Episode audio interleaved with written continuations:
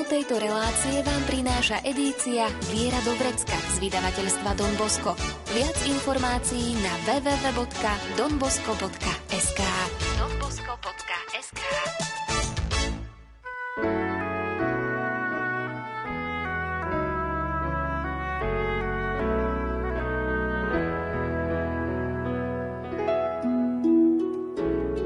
Viera do vrecka.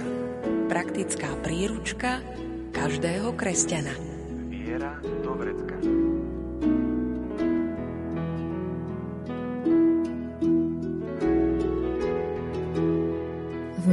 Minulosti sa morálka často spájala s dogmatikou. Po druhom vatikánskom koncile nastáva posun aj v morálnej teológii. O tradičnom vnímaní morálky a tiež o obnove morálnej teológie sa v nasledujúcich minútach porozprávame s morálnym teológom, prednášajúcim na Trnavskej univerzite, venujúcim sa sekulárnym inštitútom v Salesianskej rodine a pôsobiacim v komunite na Miletičovej ulici v Bratislave Donom Milanom Ur Urbančokom. Pridáme hudbu podľa výberu Diany Rauchovej. O zvukovú stránku sa postará Marek Grimovci a nerušené počúvanie vám praje Andrea Čelková.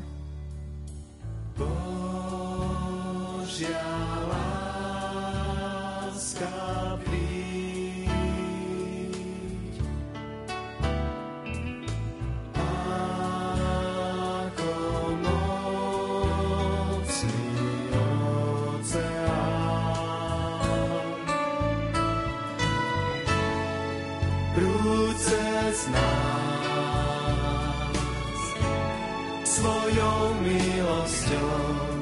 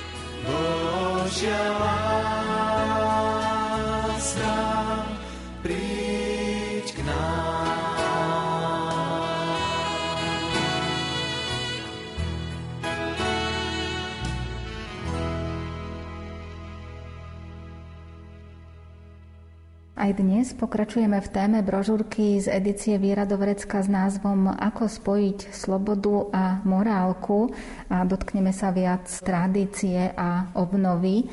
S čím sa v minulosti spájala morálka? Opieral sa najmä o dogmatiku, teda vierovku, mohli by sme tak povedať jednoducho. No a z tej vychádzala. Teda išlo o to v morálke teda zachovať všetko, čomu nás učenie o Bohu, církvi a teda našej viere vlastne vedie. V minulosti teda toto spojenie bolo veľmi zreteľné a samozrejme zostáva aj dnes, aj keď dnes by sme mohli povedať, že morálka v sebe spája viaceré tie teologické disciplíny, ktoré by sa mohli profilovať isté, že aj na pozadí pastorálky, ktoré osobitne môžu byť zvlášť ešte odčlenené sviatosti, alebo konkrétne by sme mohli tam spomenúť aj samotnú liturgiu, a ďalšie iné, samozrejme aj právo.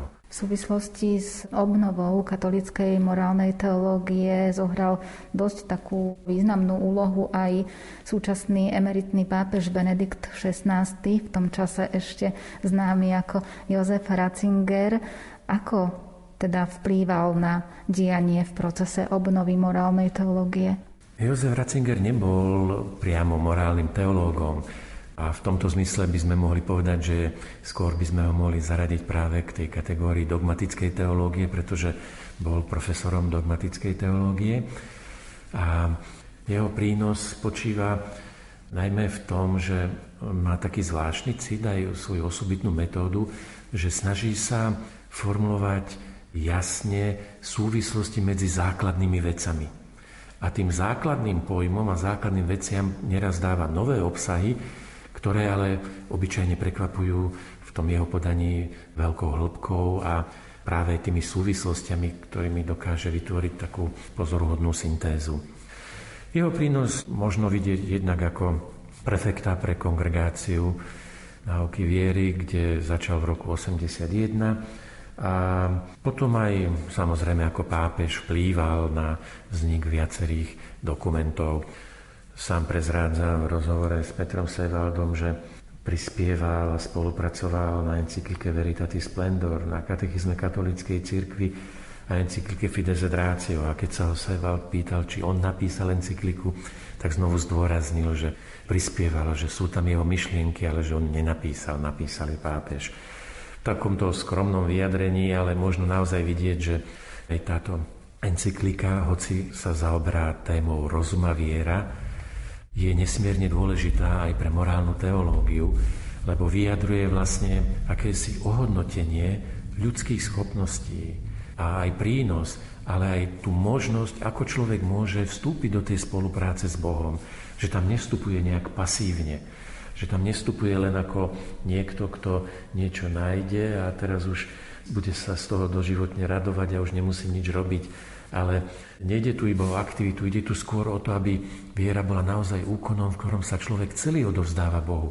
A to, aby sa skutočne celý mohol odovzdať alebo zveriť Bohu, tak to sa nedá vynechať a urobiť bez aj tých racionálnych schopností a potom aj ten úkon viery, ktorý je tu predstavený aj z tej pozície nielen racionálnej, ale aj z tej relacionálnej schopnosti vytvárať vzťahy a prostredníctvom vzťahov vstúpiť do kultúry, do dedictva kultúry viery a mnohých týchto poznatkov, to je veľmi dôležitá kapitola.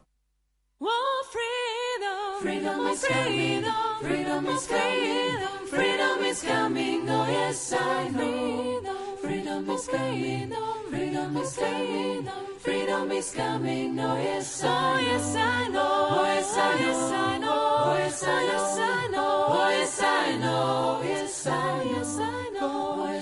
yes I know, yes I know, oh yes I know, oh yes I know, yes I know. Oh Jesus, Jesus is coming. Jesus is coming. Jesus is coming. Oh yes, I know. Jesus is coming. Jesus is coming. Jesus is coming. Oh yes, I know. Oh yes, I know. Oh yes, I know. Oh yes, I know. Yes, I know. Oh yes, I know. Oh yes, I know. Oh yes, I know. Yes, I know. A aký pohľad mal Jozef Ratzinger ešte pred koncilom na morálnu teológiu? Tiež si všímal ten odstup, ktorý vytvárala takáto morálna teológia manuálová, kazuistická, ktorá vzdialovala vlastne veriacich od osoby Krista a sústredila sa teda iba na tieto manuály. No a práve preto, aby, aby sa prekonala istá taká dichotómia, taký rozpor, rozdelenie alebo taká protipozícia, kedy sa kladú proti sebe možno viera a život, alebo to by sme tak v teologickej rovine mohli nájsť, alebo v tej filozofickej, že pravda a sloboda, pričom obidve patria k ľudskému životu a človek nemôže žiť ani bez slobody, ale ani bez pravdy, tak Jozef Ratzinger sa sústredil na to, aby poukázal na tieto súvislosti medzi nimi a našiel a ponúkol isté východisko. No a to východisko pri prekonaní týchto ťažkostí aj v tej orientácii na to, aby sa dušou teológie stala Biblia alebo obnovené štúdium a zájmo Sveté písmo, sa ukáže a ukázalo a ponúklo práve v tej perspektíve nasledovania Krista, kde sa to prekonáva kde Kristus je pre nás vlastne aj tým interpretom aj prirodzeného zákona, o ktorom Jozef Ratzinger hovorí, že potrebuje reinterpretáciu alebo novú interpretáciu, aby sa vymanil z tých stoistických slepých uličiek. A na druhej strane, aby vyjadril aj tú našu vieru a to presvedčenie, že stvorené veci nesú v sebe aj to morálne posolstvo. A jednoducho by sme mohli povedať, že tie stvorené veci sú na to, aby sme ich používali, ale nezneužívali, aby sme rešpektovali vlastne to, čo do stvorenia bolo vložené, čo je súčasťou vlastne aj toho daru. A pomocou takéhoto používania rozvíjali a dobudovávali aj v sebe ten Boží obraz a podobu. V čom vidí taký hlavný problém v tom modeli morálneho konania, ktorý bol vtedy predstavený?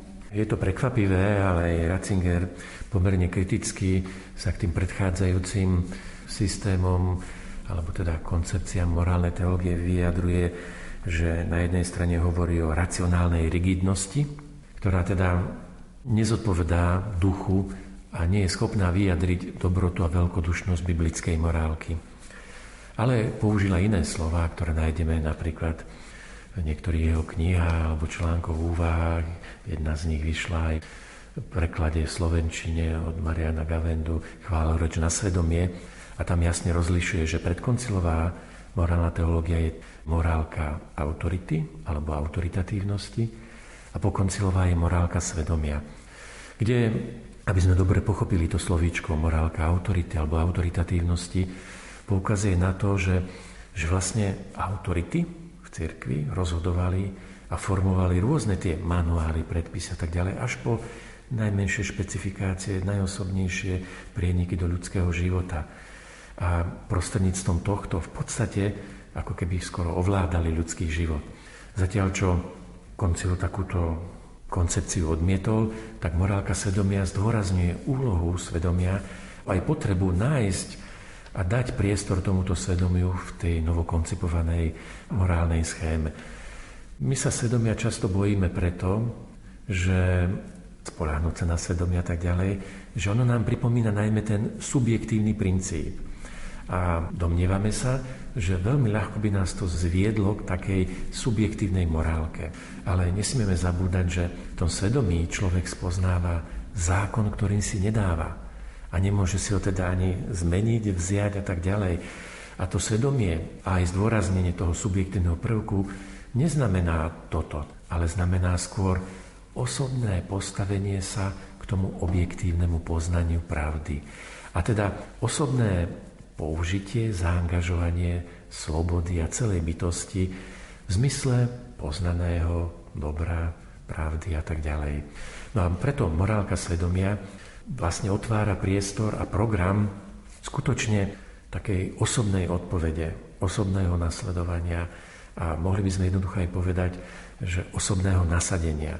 Teda morálka oproti tomu nie je nejakej tretej osobe alebo nejaká formálna, ale morálka osobná. Čo znamená nie iba také zúženie, že ako keby bola naozaj subjektívna, ale skôr práve vyjadrenie tej bohatosti osoby a slobody, že, že nie je iba formálna, ale vyjadruje celostnú aj slobodnú odpoveď osoby.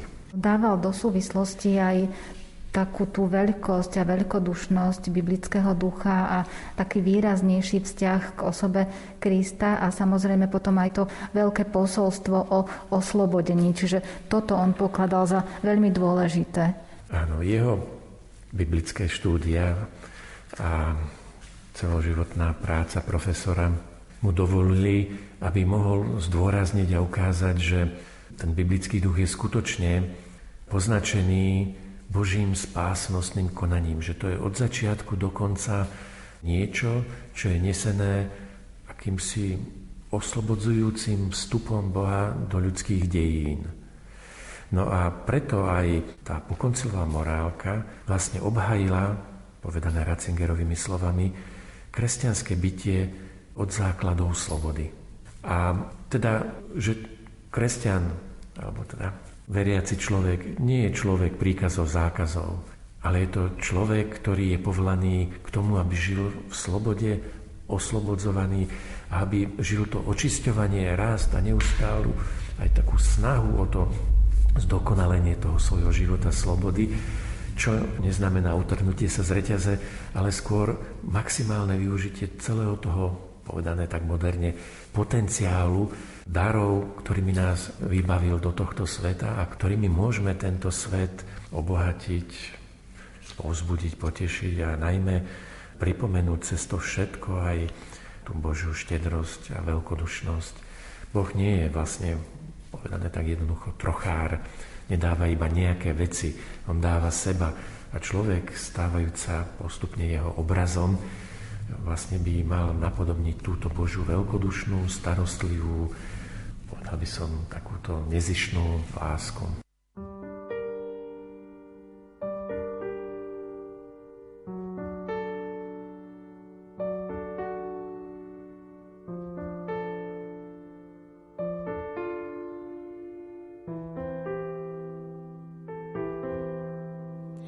Sloboda je pierko z holubice, čo chce k letu iba čistý vzduch. Býva len pár krokov, pár krokov od strelnice, preto už má slabý sluch. Ako pierko z krídla holubice letí si a nepadá k tomu letu. Svet jej hrá na bicie a solo chce mať armáda. Ako pierko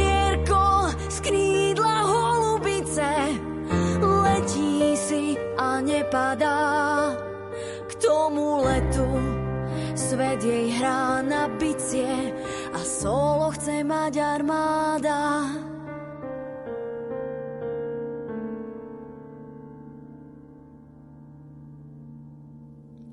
Sloboda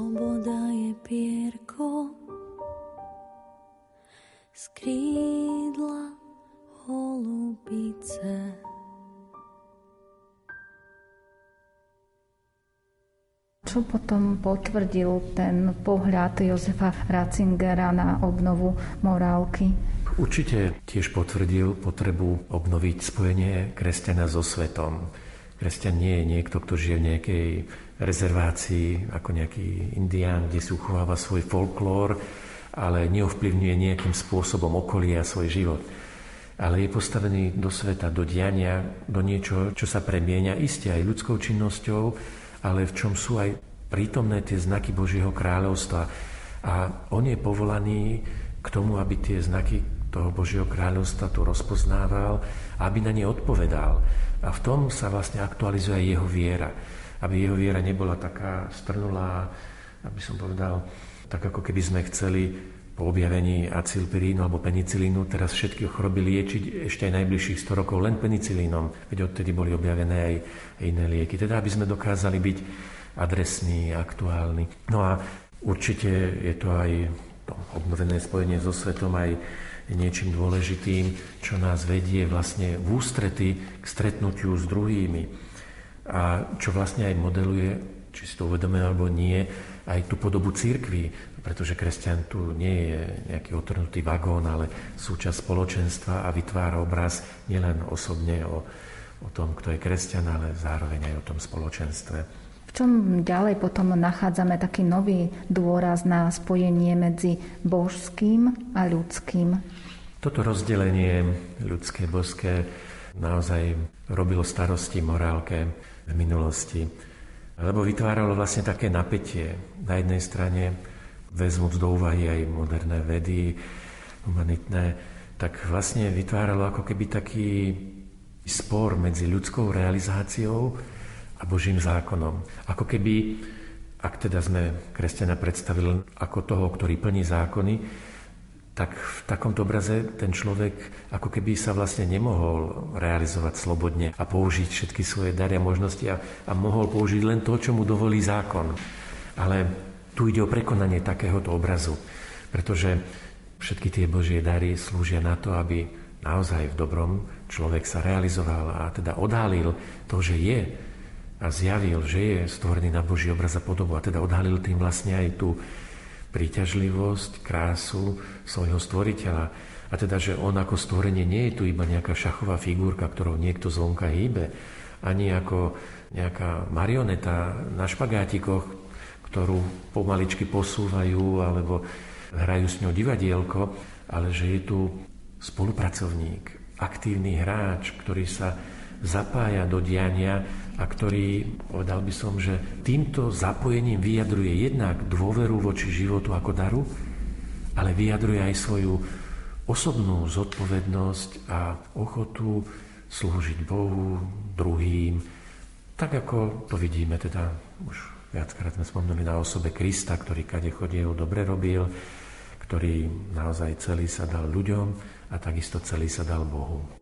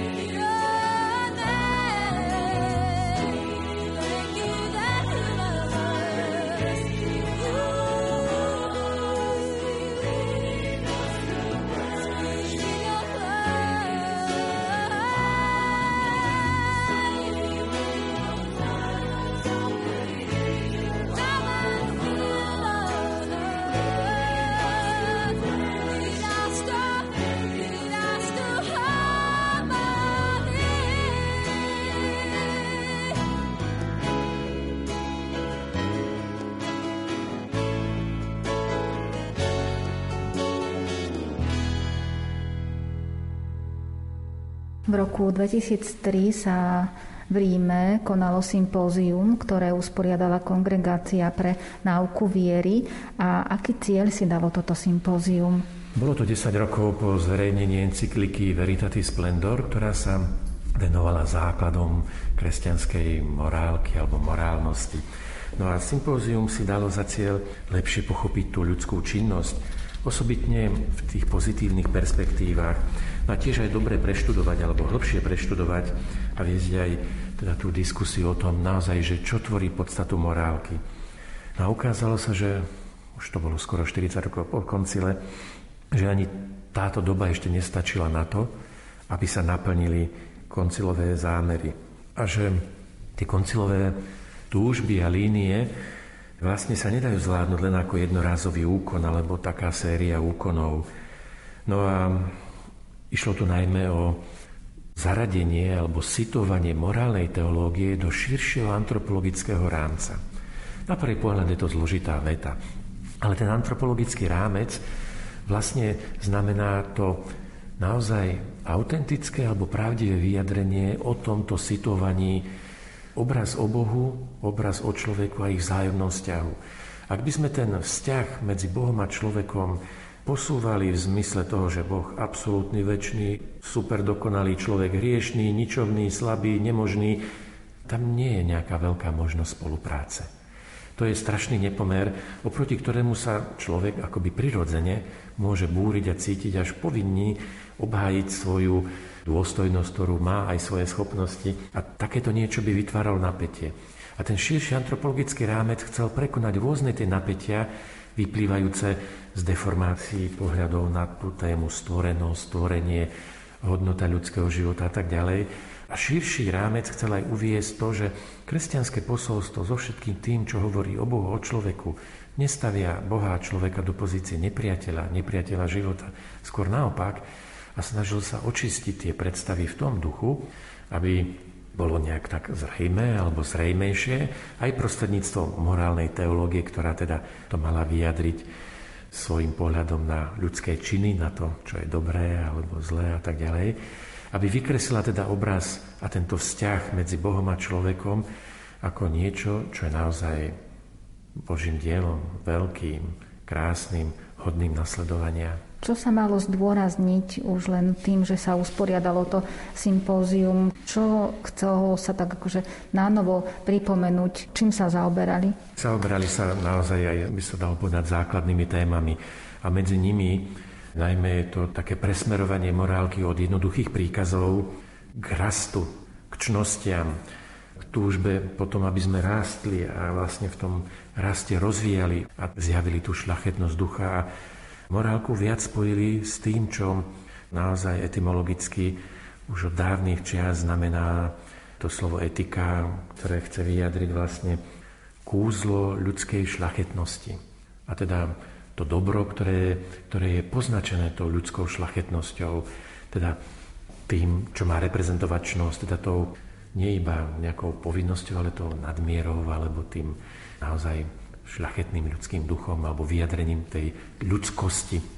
No a viete, v tomto zmysle bolo treba aj trochu očistiť aj niektoré tie schémy a predstavy a také obrazy a možno aj také zásady, ktoré ovplyvňovali morálku, treba zo strany spirituality, aby sa náhodou nestalo, že nakoniec čnosť sa považuje za niečo viac ako samotná viera, pretože čnosť by bez viery v tom našom význame, že nenachádzala svoj základ, alebo tak by som povedal, svoje správne zaramcovanie. A teda aj čnosti a to všetko trochu dostáva práve v tomto novom podaní nový rámec a, a najmä to spojenie s vierou a nie teda ako nejaké nadradenie, ako nejaký otrhnutý prostriedok alebo teda oddelená vec, tak tá širšia antropológia mala znovu poskladať takú tú mozaiku toho obrazu a vzťahu medzi Bohom a človekom.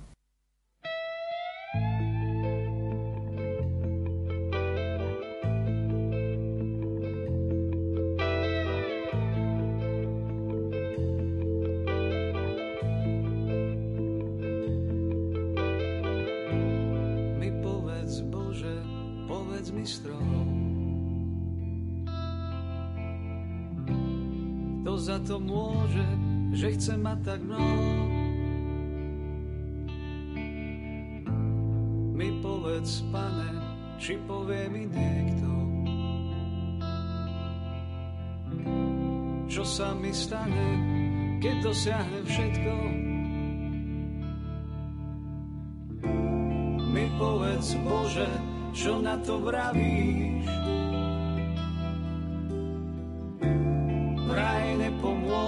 nepomôžeš, vraj neuzdravíš. Ty dal si nám radosť, z nej najväčší dar slobodu a s ňou jednu slabosť, že túlime sa k podvodu. Kým nezanechám všetky svoje plány, nepozviecham, dolámem sa na nich.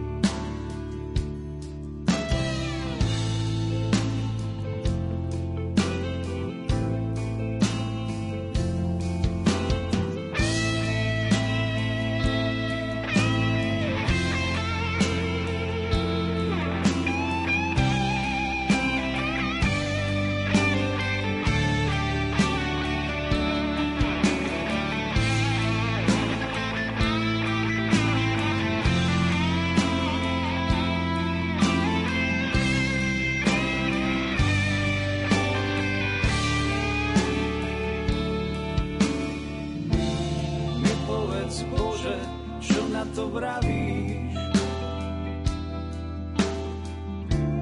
Vraj nepomôžeš, vraj neuzdravíš. Ty dal si nám radosť, z nej najväčší dar slobodu. A s ňou jednu slabosť, že túlime sa k podvodu. Ty dal si nám dar slobodu a s ňou jednu slabosť, že túlime sa k podvodu.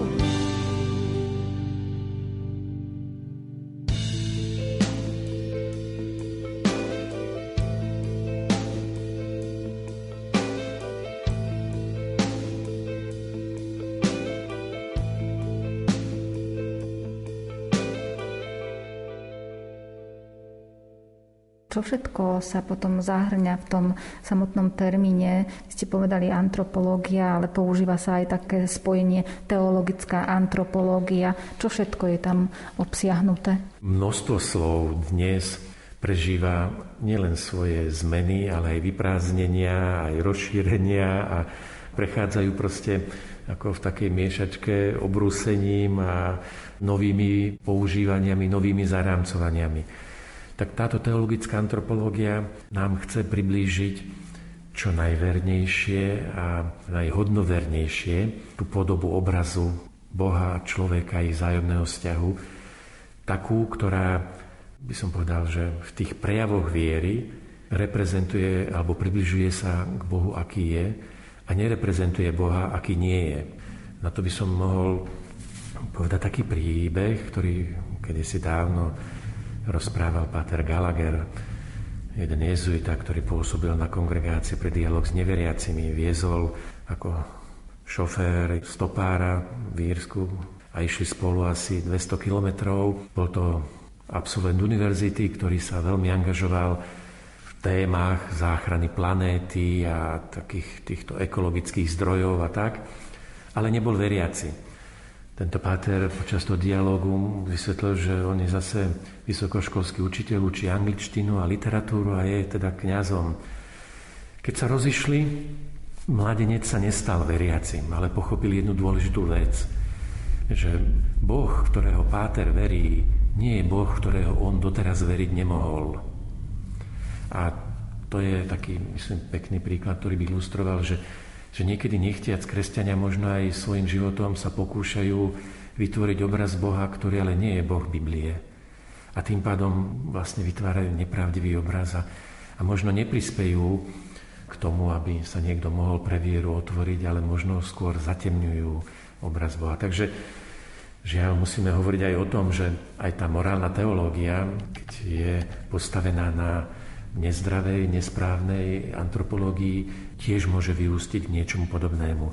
Takže zarámcovanie toto nové do tejto širšej antropológie alebo tá teologická antropológia vlastne nechce nič iné, iba pomôcť kresťanom k tomu, aby svojim životom, aj svojou schopnosťou komunikovať skutkami, aj teda gestami a tak, mohli sa podielať na vytváraní obrazu Boha, v ktorého sa uveriť dá z roku 2008 je známy dokument Biblia a morálka.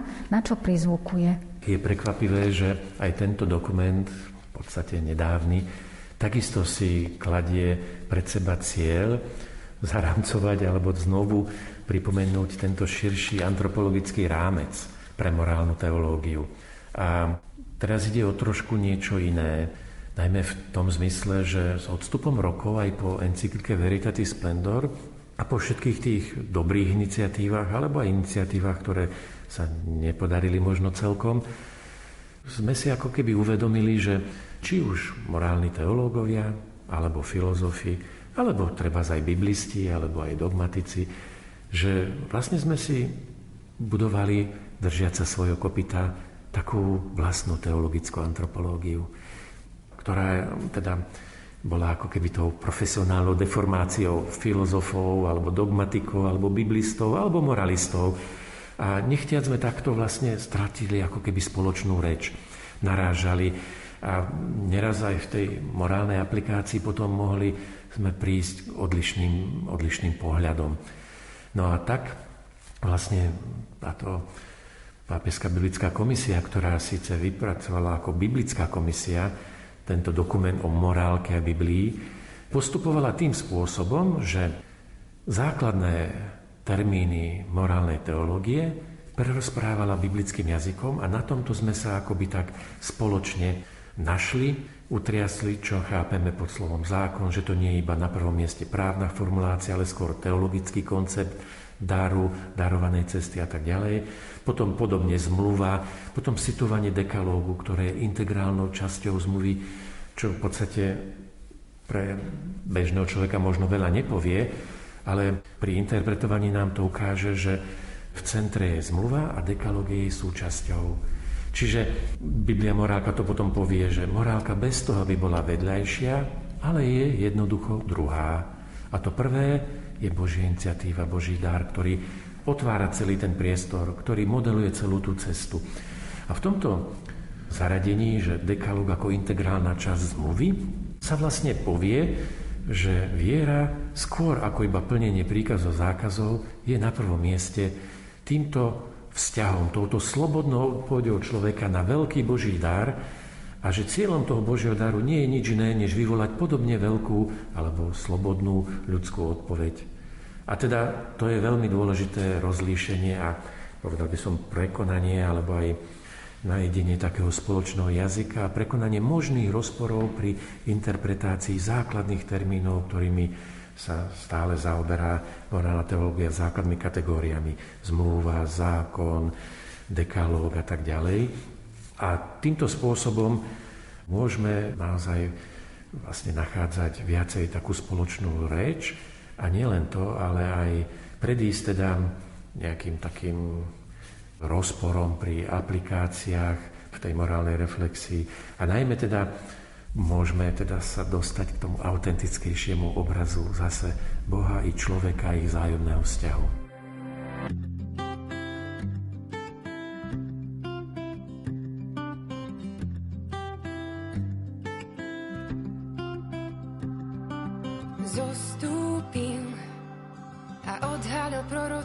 vekov zostúpil a učinil ich pravdou.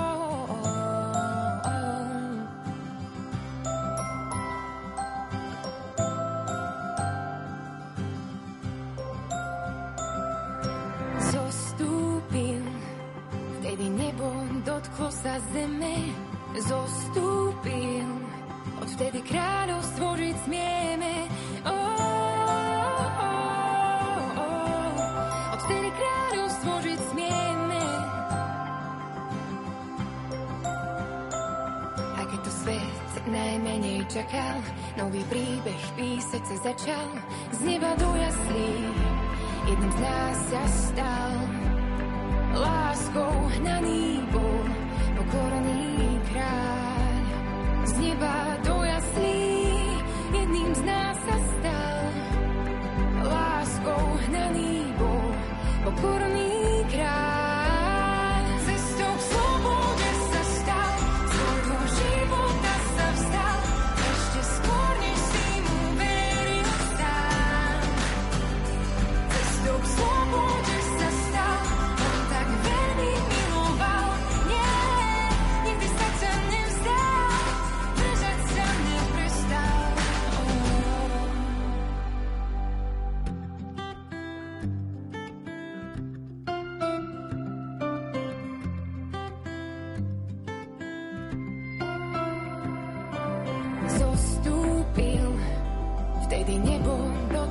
na zeme zostúpil a vtedy kráľovstvo žiť smieme. Oh, oh, oh, oh. A vtedy kráľovstvo žiť smieme. A keď to svet najmenej čakal, nový príbeh písať sa začal. Okový smrti navždy zlámal sa.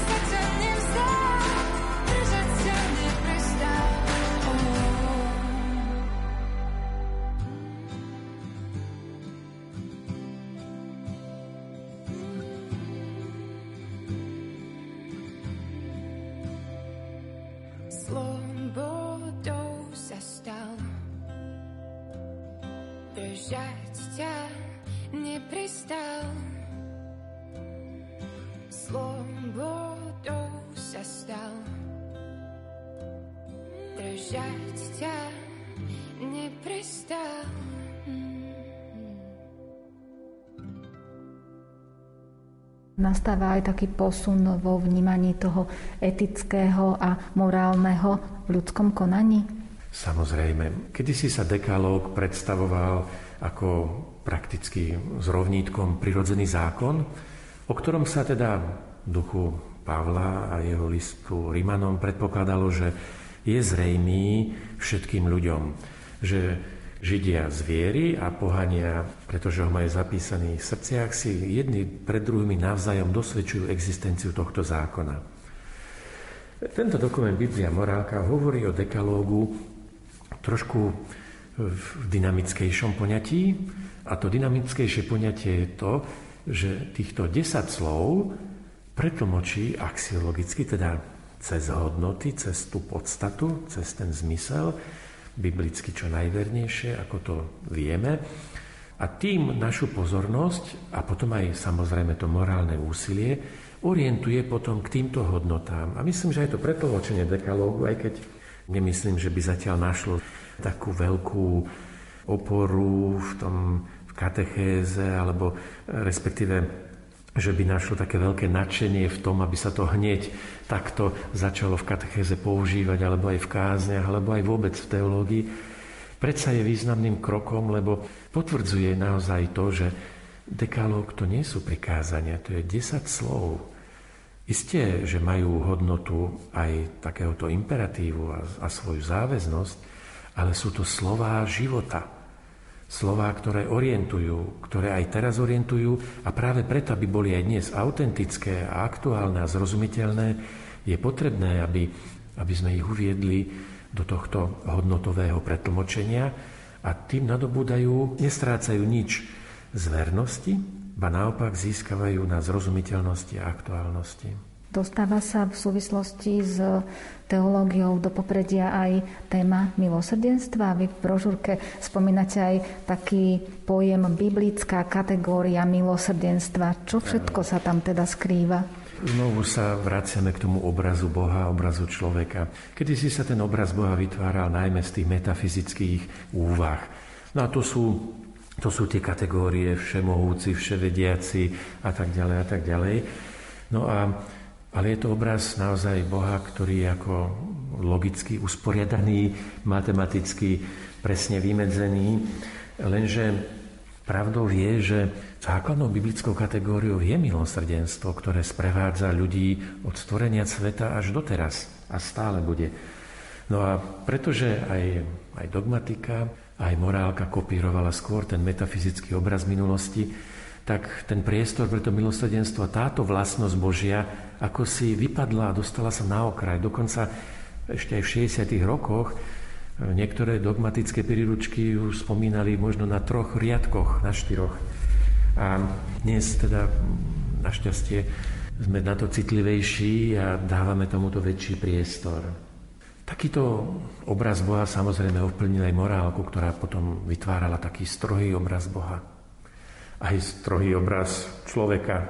Človek pred takýmto, by som povedal, nemeniteľným, vševediacím, všemohúcim, všade prítomným a takým Bohom. V podstate dalo by sa povedať, že nemal možno pochybnosti o Bohu, ale mohol mať pochybnosti o jeho vzťahu, o láske, o tom, ako to s ním myslí a o tom, či mu odpustí a koľkokrát a či tá jeho krehkosť a to odpustenie, ako môže vlastne vstúpiť do nejakého vzťahu, keď tu je taká nerovnosť alebo taký nepomer. A to mohlo v človeku vyvolávať pochybnosti a neraz aj vyvolávalo pochybnosti a namiesto budovania vzťahu vlastne to držalo človeka stále akoby pred tým tieňom hriechu a zla, ako niekoho, kto je nehodný, kto si nezaslúži a ktorý sa musí potom naopak možno výkonom, väčším snažením a takto pechoriť a namáhať a, a to nezodpovedá biblickému obrazu a dejinám spásy tak ako a osobitne nie tomu, ako to o tom rozpráva Ježiš.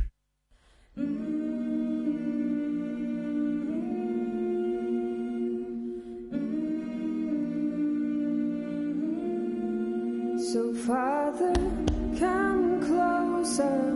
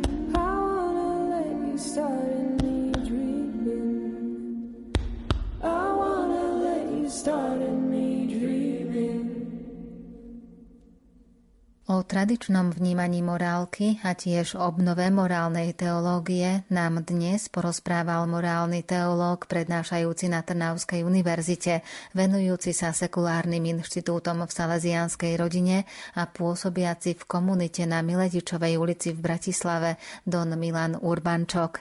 Máme pre vás aj súťažnú otázku, v ktorom termíne je spoločne zahrnutá väčšia vnímavosť na obraz Boha a väčšia citlivosť na obraz človeka človeka. Vaše odpovede čakáme v písomnej podobe. Môžete ich posielať buď na e-mail lumen.lumen.sk alebo na adresu Rádio Lumen, kapitulská 2, 97401 Banská Bystrica. Nezabudnite napísať aj svoje meno a adresu a tiež názov relácie Viera do vrecka. Na budúce si priblížime obnovený pohľad na ľudskú slobodu. V dnešnej relácii zaznela hudba podľa výberu Diany Rauchovej. O zvukovú stránku sa postaral Marek Rímovci a za pozornosť vám ďakuje Andrá Čelková.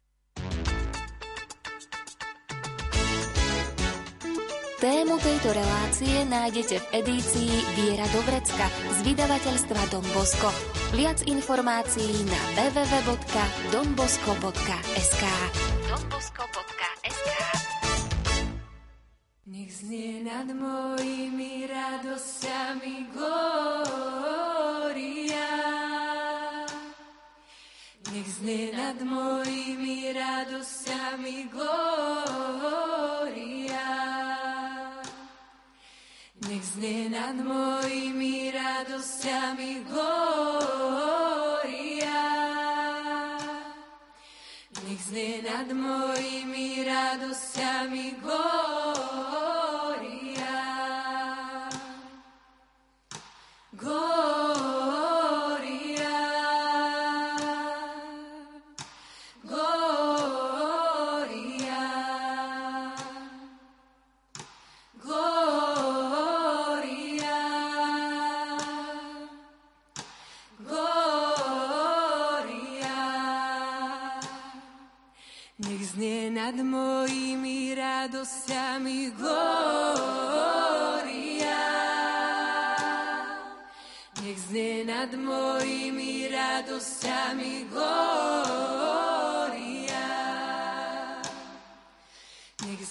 Nad mojimi radosťami glória. Nech znie nad mojimi radosťami glória. Nech znie nad mojimi starosťami glória. Nad mojimi starostiami gloria.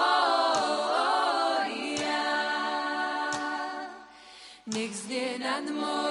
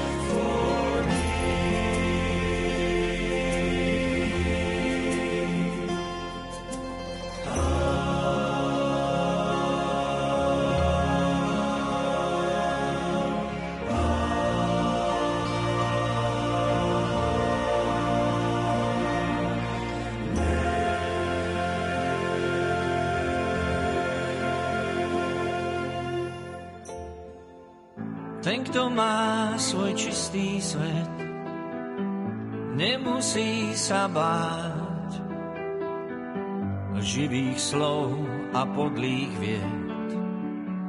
Nečaká ho pád.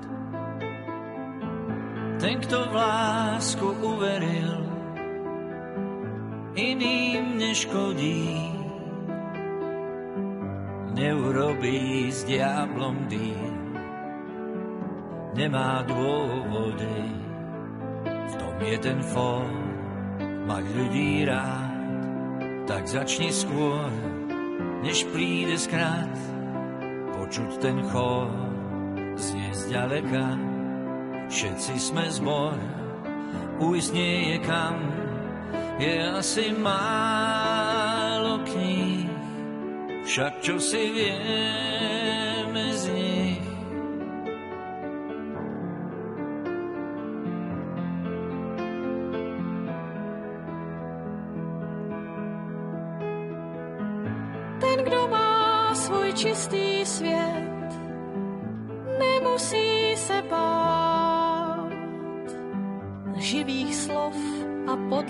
věd, nečeká ho pád.